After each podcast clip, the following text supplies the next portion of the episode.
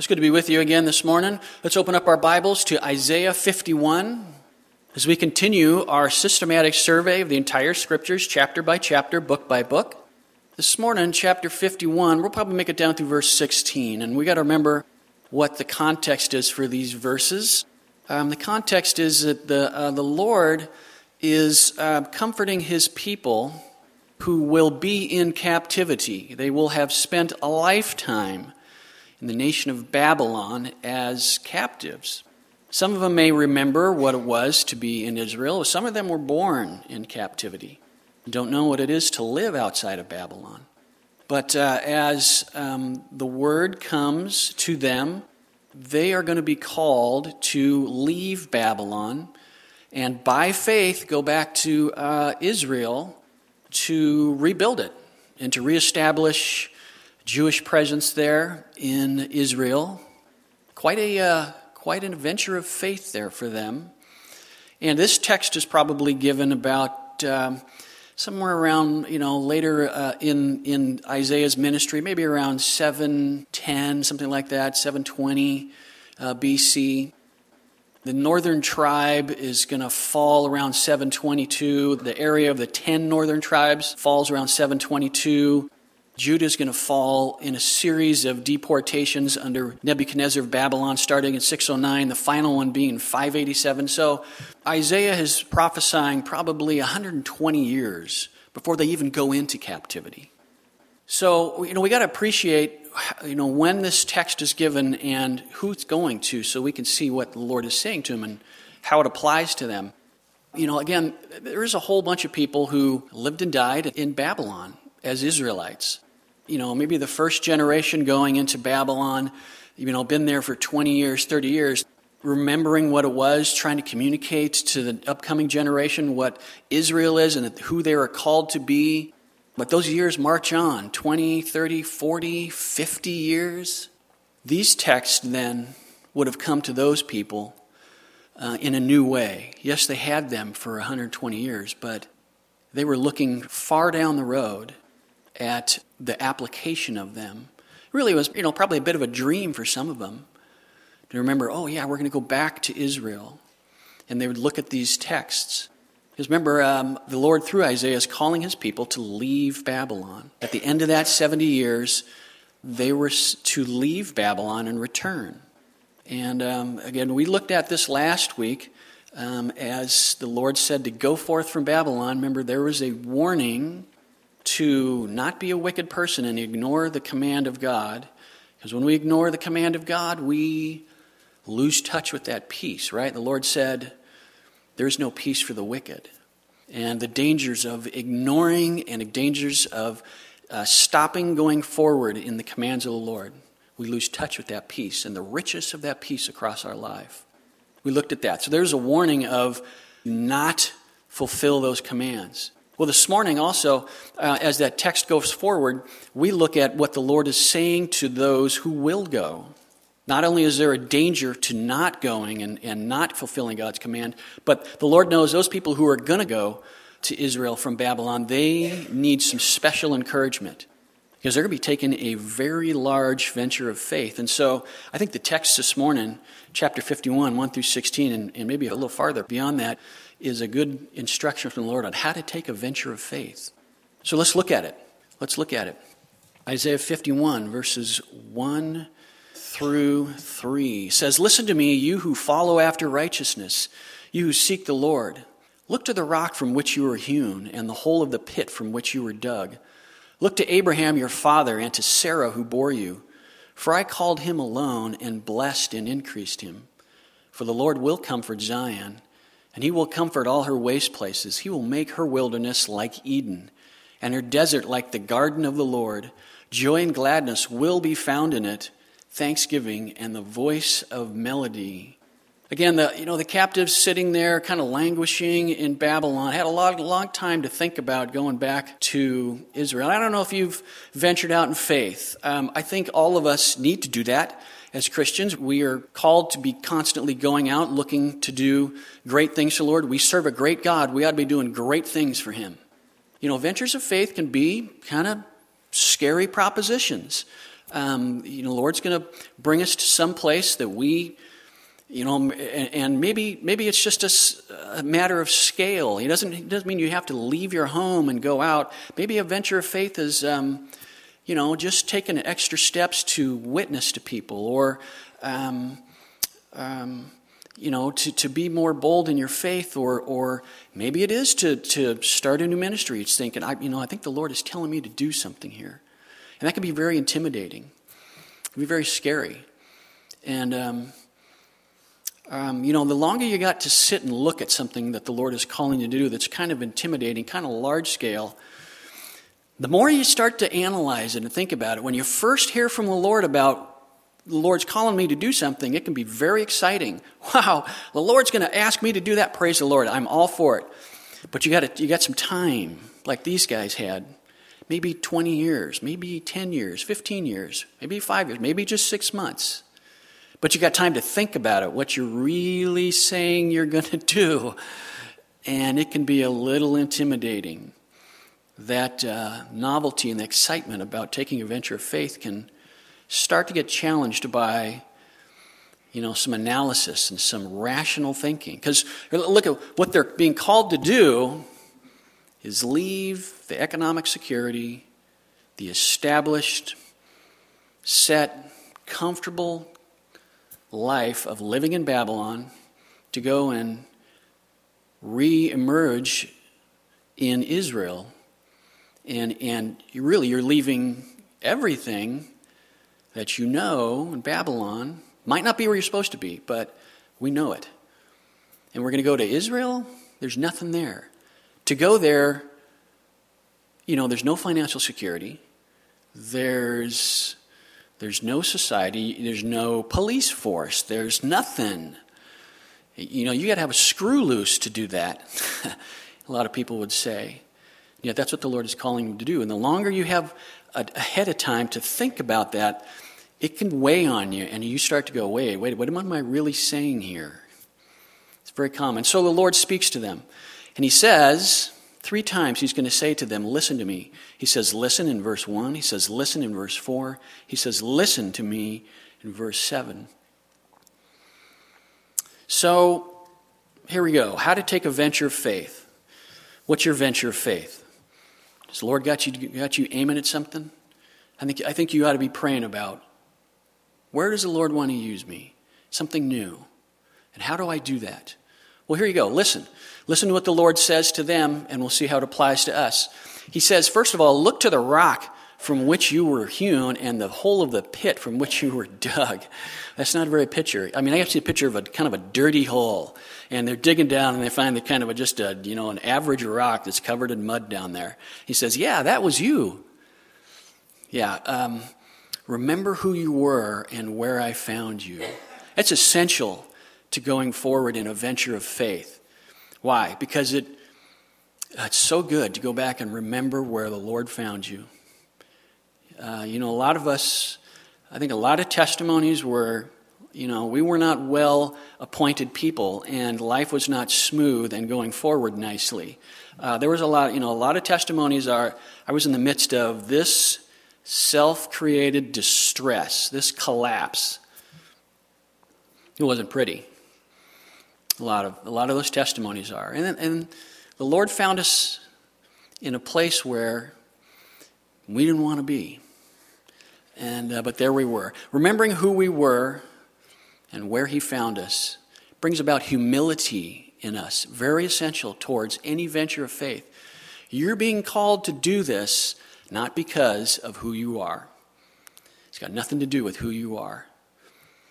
You know, it's very tempting to weigh out um, a venture of faith um, based on our own resources. And look, remember where you were? I remember where I was. And um, it's very tempting to um, look at our lives now, now that He's blessed us and He's brought a measure of stability and prosperity to, to our lives because of his, his grace and his mercy and the strength of his word remaking us, it's real tempting to start to measure out the venture of faith he's calling us to based on ourselves and our own resources. Mm-mm. Go back and look to where he got you from. Because if he, if he ever removed his spirit, you would be right back there in just a moment. It wouldn't take long to look like what you once were. So don't, don't go into a venture of faith with anything but confidence in God, no confidence in yourself, humility. We all tend to think too highly of ourselves. Scripture says, uh, Romans 12, I say to you, through the grace given to me, to every man that is among you, not to think of himself more highly than he ought to think, but to think soberly. Um, so strip away all confidence in yourself in this venture. Um, you know, um, and when you take a venture of faith, things could, could look like, uh, wow, I, he wants me to do what? Okay, again, we're not sufficient for the ministry, are we? It's all about the Lord, it's not about us. Look to the rock from which you were hewn, the pit from which you were dug, he says. Uh, look to Abraham your father and to Sarah who bore you, for I called him alone and blessed him and increased him. Um, again, the right position to go in a venture of faith, no confidence in ourselves, other than we're just a servant doing something not of my own resources, and it's not about me. Um, the, you know, the world's way, measure out the task, plan with resources, and think, can you really do this? Um, but if you're going to start something in the flesh, you're going to have to maintain it in the flesh. We don't want that. You don't want that. We want this to be about God's Spirit. In fact, one of the people who's probably receiving this text and looking at it and going to have to go out at the command of the Lord is none other than Zerubbabel. He was called to build the temple. And to him, a special word of the Lord came, said, Not by might, not by power, but by my spirit, says the Lord. So, how important it is, remember where you came from. Don't be confident in yourself, be confident in the Lord and in His Spirit. Remember where I came, remember where I found you. He has something for you to do. A scale doesn't matter, big, little, I don't know. He knows you need help and encouragement to do it. Remembering where we were creates humility, creates confidence in God, creates a position of thankfulness to the Lord. Give you a tank full of thankfulness, tank of thanks, so that you can go forward in the Lord. Remember, he says, look to, Era, look to Abraham and Sarah, the father of a nation. Okay, we know their story. They're going to be called to be the father of a nation, right? Okay, look at his resume when he call, gets called. One guy, one wife. Where are you going, Abraham? Well, I'm going to go to um, Canaan. Um, I've been promised some property down there. Oh, yeah, you know anybody down there? No. You got any kids? No. And he's going to make you a nation? No land, no property, no kids? Right. Okay, see you later. but look, the testimony there is, is recorded in Scripture, and, and the Lord says it plainly I called him alone. I didn't need his, I didn't need his help. He was just somebody I wanted to use and bless. And I blessed him and increased him. What does that mean? Again, um, you know, the essence, I think, of that is that when we go forward in a, in a venture of faith, we can consign ourselves this way I'm your problem, Lord. Um, you got to take care of me. And so you made these promises. This is your gig. Um, I think that's really healthy for them to remember their history, where they came from that way, so that they would know when they got back there, as they went forward to that call of the Lord to go to Israel, redo this, that the Lord can use average people. Sarah and Abraham, totally average. Um, nothing special about them. And, um, you know, I think that's very appropriate for us to recognize Lord uses average people, you know, sub average. I qualify. Uh, I was a notorious underachiever, and um, He's willing to use underachievers. Um, you know, I, I think that's really healthy to look at lives that the Lord has used. Then there are some great testimonies in the scripture, right? We can study them. Abraham, Sarah, you can go forward and pick up anybody out of the biblical narrative study their life and see how Lord used him. But, you know, I think there's a lot of testimonies out there that are good for us if we want to have the faith to go forward and be strengthened that way in, uh, in a venture of faith, read biographies of Christians who have been used by the Lord. Uh, you know, I don't know if you're if you do that. I think I think that ought to be somewhere in your reading. If you're going to be reading spiritual things, I think you ought to be reading spiritual things somewhere. Uh, what kind of missionary biographies are you familiar with? Here's a, a few names. If, if you're new to the Lord, maybe you haven't heard of these names before. Or, or maybe you've never read about William Carey in the 1700s, considered the father of modern missions. Went to uh, India and uh, um, uh, Adoniram Judson, again, late 1700s, um, first North American Protestant missionary in Myanmar, or Burma as we call it. Um, he labored for 12 years, and in that 12 years, he saw 18 converts. Try that on. Yeah, okay, but by the time he died, he had established over 100 churches and over 8,000 people. So there's some testimonies of God using average people to do amazing things. Um, one of my favorites, uh, George Mueller. You ever read George Mueller's biography? An average guy used by the Lord uh, he became convinced the Lord wanted to, to work and take care of orphans, and so he began some orphanage work in England. But he's also convinced that Lord would take care of it completely without having to beg people for money. And so he took care of over 10,000 orphans with never asking for money from any person. He just went to the Lord with his needs. There's a testimony we can read about and be encouraged in a venture of faith. Um, other people that, you know, you can, you can come up with famous Christians that you ought to know about. In fact, there's a book, lots of books like that. Warren Wiersbe's got a book, Victorious Christians You Ought to Know. Short little book, greatly encouraging for, for those who want to see how Lord uses average people.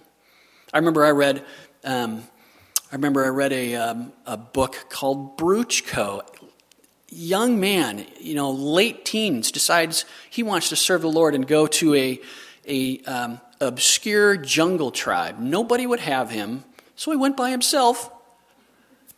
No missionary support, no organization, just walking in the jungle. Um, he's got a magnificent testimony how the Lord used him. Book's called Bruchko. Um, I read another one, another one. I bring these up because these are kind of obscure, but they were influential on me. A lady named Jackie Pullinger became convinced she wanted to be a missionary. And uh, again, no missions organization would take her, so she took what she had, bought a ticket to go as far as she could. They only let her off the boat in Hong Kong because uh, somewhere in her family, um, a re- distant relative was on the police force in Hong Kong. When she got off the boat, she had $10. That was it. She knew nobody, didn't speak the language. She went to the walled city of Hong Kong called Kowloon. Police wouldn't even go there. Lost to drugs and gangs. And she's got a magnificent testimony of the Lord saving drug addicts, pulling people out of gangs, thriving for the Lord. Beautiful story called Chasing the Dragon. I think my favorite was uh, I read um, early in my life was uh, my Christian life was um, the book called Through Gates of Splendor. Uh, the story of Jim and, Eliz- Jim and Elizabeth Elliot. Went with some other couples down to reach a notorious killing killer tribe of, of Indians, and um, in their first contact with the tribe, um, the tribe killed the men uh, who had been reaching out to Jim Elliot um, Steve Saint. Do I got that right? And or um, anyways, um, speared him to death. Um, but the the women resolved that they would not leave, and because of that res- that resolve to be used by the Lord, even in the face of that, wow, the testimony of what God did through through them, is just amazing. So, um, look. Um, the call is to look while you're going on a venture of faith towards how God has used other people. Do it. If you're, if you're there, you're thinking about a venture of faith, you want to strengthen yourself in the Lord, look at how God has used other totally average people in great ways. Let's keep going. Verse 3, he says, For the Lord will comfort Zion, will comfort all her waste places. He will make her wilderness like Eden and her desert like the garden of the, of the Lord. Joy and gladness will be found in it, thanksgiving and the voice of melody. Um, you know, he sets before them the promises of his will that attend, will attend their work.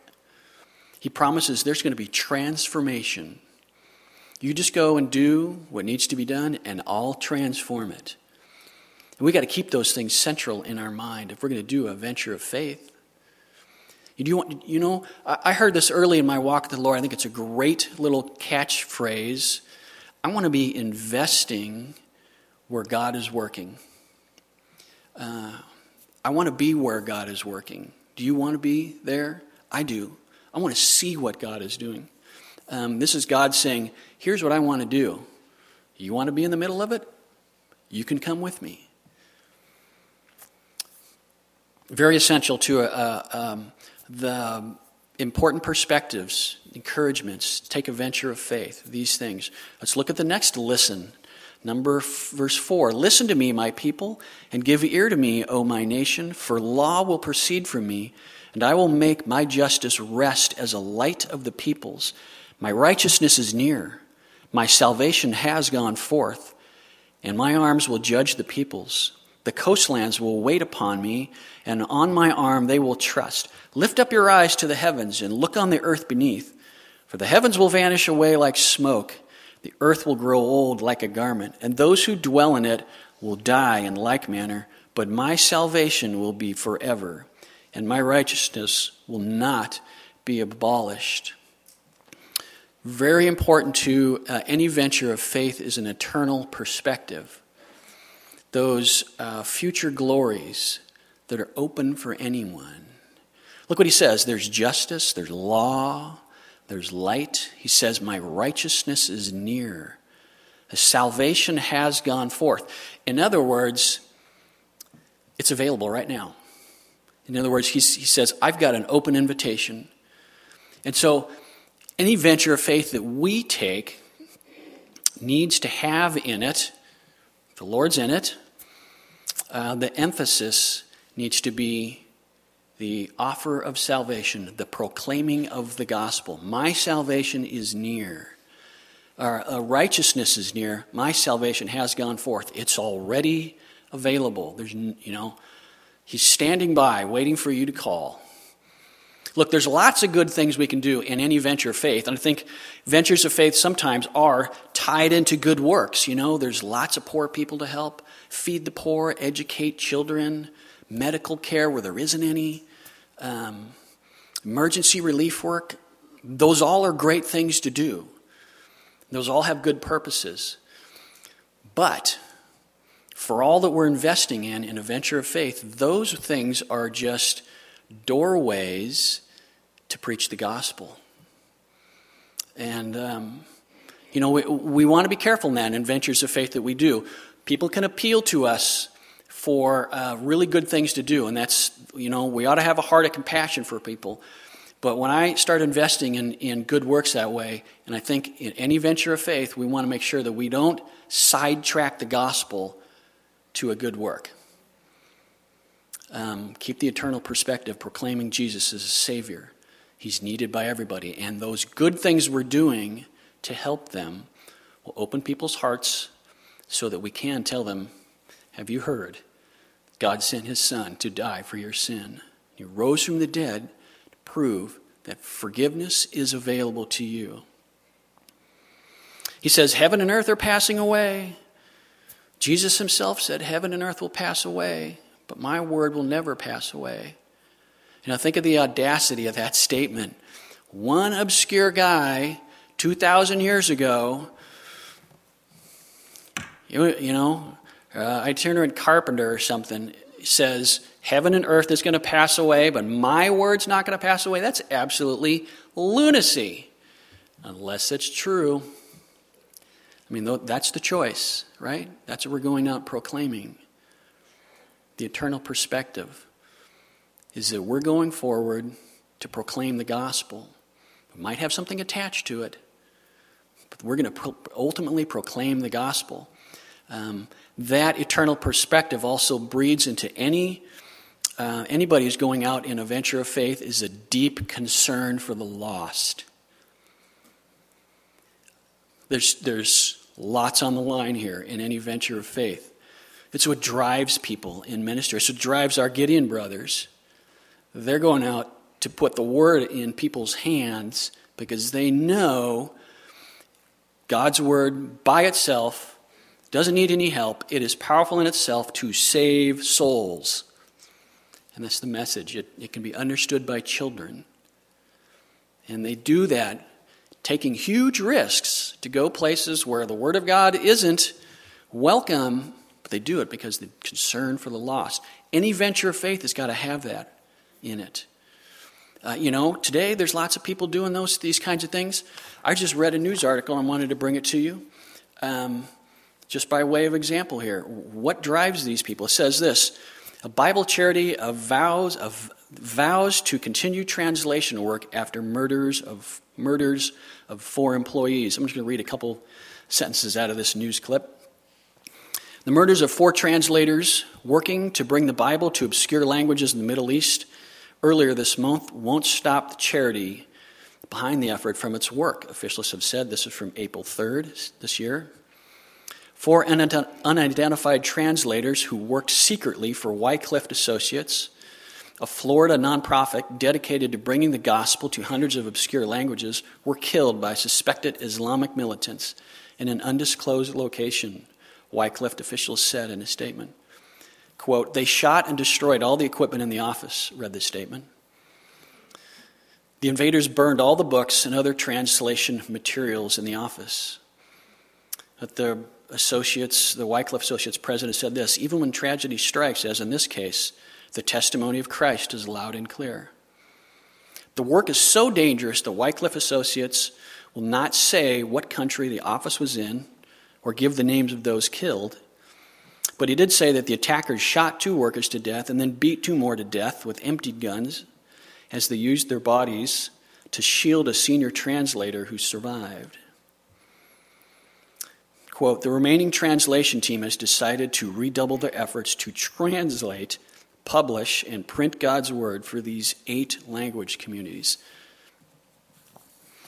What drives a venture of faith like that? It's a deep, eternal perspective that understands that there's a huge um, danger lying in front of those who are lost.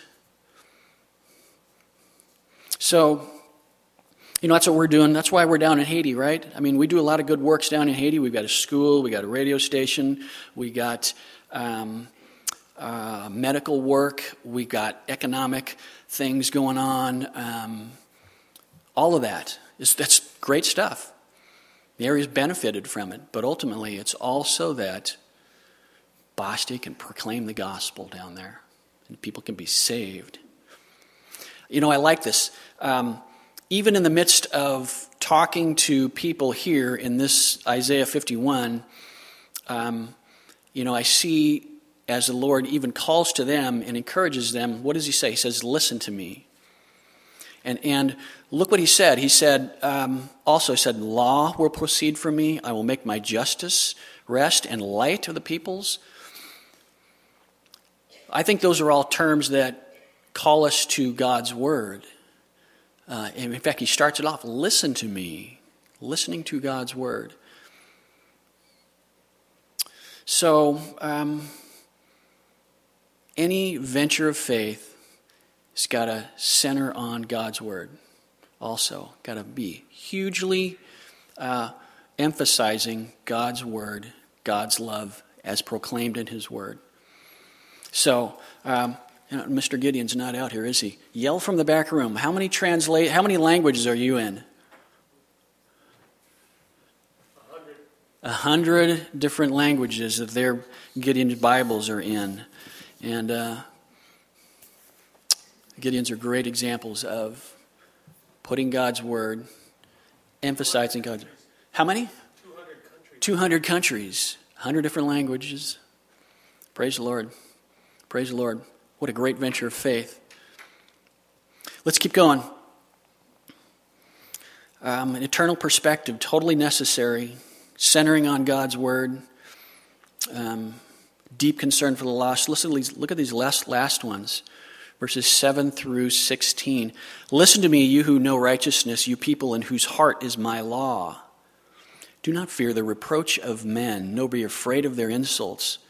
For the moth will eat them up like a garment, and the worm will eat them like wool. But my righteousness will be forever, and my salvation from generation to generation. Um, okay, any venture of faith has to recognize that there's going to be opposition. I mean, that's just one of the spiritual realities that we face as Christians, right? We've looked at it over and over again in the scripture. There's a devil who does not want people being saved, and he does not want people understanding God's word. And he uses resources that are available to him on this earth to oppose it, which is going to be, you know, the scripture says the whole world lays under the sway of the wicked one. Well, it's going to be people who are going to be motivated that way to do it. They may not be know they're being used by the enemy that way. It might be couched under, you know, civil rights and legislation and things like that. The people who are taking ventures of faith, you, me, we got to look at it from a different perspective. Look at it from the, from the spiritual dynamic. And look, you know, we're just one generation of Christians going forward wanting to do a venture of faith, whatever your venture of faith looks like. And we're learning about that, right? We're learning to recognize an open door, a call from the Lord. The devil doesn't have to learn it again every new generation like the church does. Devil's an expert. He's been around for thousands of years watching the Lord call his people to ministries and open doors. He knows well ahead of time who the Lord is going to be interested in and where that gospel is going to go. And he's going to set up barriers long before anybody gets there. Okay, we got to we got to recognize that. Um, and one of the things he sets up, obviously, is people to oppose us. Don't fear the reproach of men, the Lord says, nor be afraid of their insults. You know, the Bible's actually full of these kinds of words, isn't it? Don't be afraid of men. Psalm 56 In God I will praise his word. In God I have put my trust. I will not fear what flesh can do unto me. Psalm 118 The Lord is on my side. I will not fear. What can man do to me? Jesus himself said, Don't fear those who can kill the body, but can't kill the soul but rather fear him who is able to destroy both soul and body in hell. Hebrews 13, we can boldly say, The Lord is my helper. I will not fear what man shall do to me. Why does the Bible say it that much? Say it that often? The obvious answer is because we're so susceptible to being afraid of people. We are. Um, everybody is to some degree. Um, you know, you know, there's a million reasons why uh, we're afraid of what people say about us. Everybody gets there a different way, um, to a different degree. Some people really have a strong desire to be liked, afraid of rejection, fear of conflict, you know, certain insecurities, whatever. Um, but, you know, the realities behind those things um, is the devil wants to stop you, and he will use fear and those ways in which we are vulnerable to fear and what people say about us to stop us. Fear can be very distracting. It can stop us in our in our in the moment of talking to somebody. It can stop us. And, and you know that's just power over us. Really, I was sent by the Lord to speak to somebody, and I'm not going to because I'm afraid of something. How they're going to think about me, what they're going to say to me. Then, but wait a minute. Let's think about that a little bit. Um, if that kind of fear is stopping us and, and causing us hesitation, let's just think about it. Because it comes out of, I believe, it comes out of an understanding of who we are, or a false understanding of who we are. Because if, if they're making me afraid, then their rejection of me means something to me. But wait a minute. Why does their rejection of me mean something to me? It's because I think sometimes we tie up our understanding of who we are based on what other people think of us. You know, that's kind of the way we're raised in a lot of ways. But that needs to be displaced and given over to the Lord, those matters of identity. And I think the Lord allows us to get scared there a couple of times so that we can look at that fear and say, wait a minute, I'm not supposed to be afraid of you, and yet I am. So why am I afraid of you? It's because what if you don't like me? Okay, so what if they don't like you?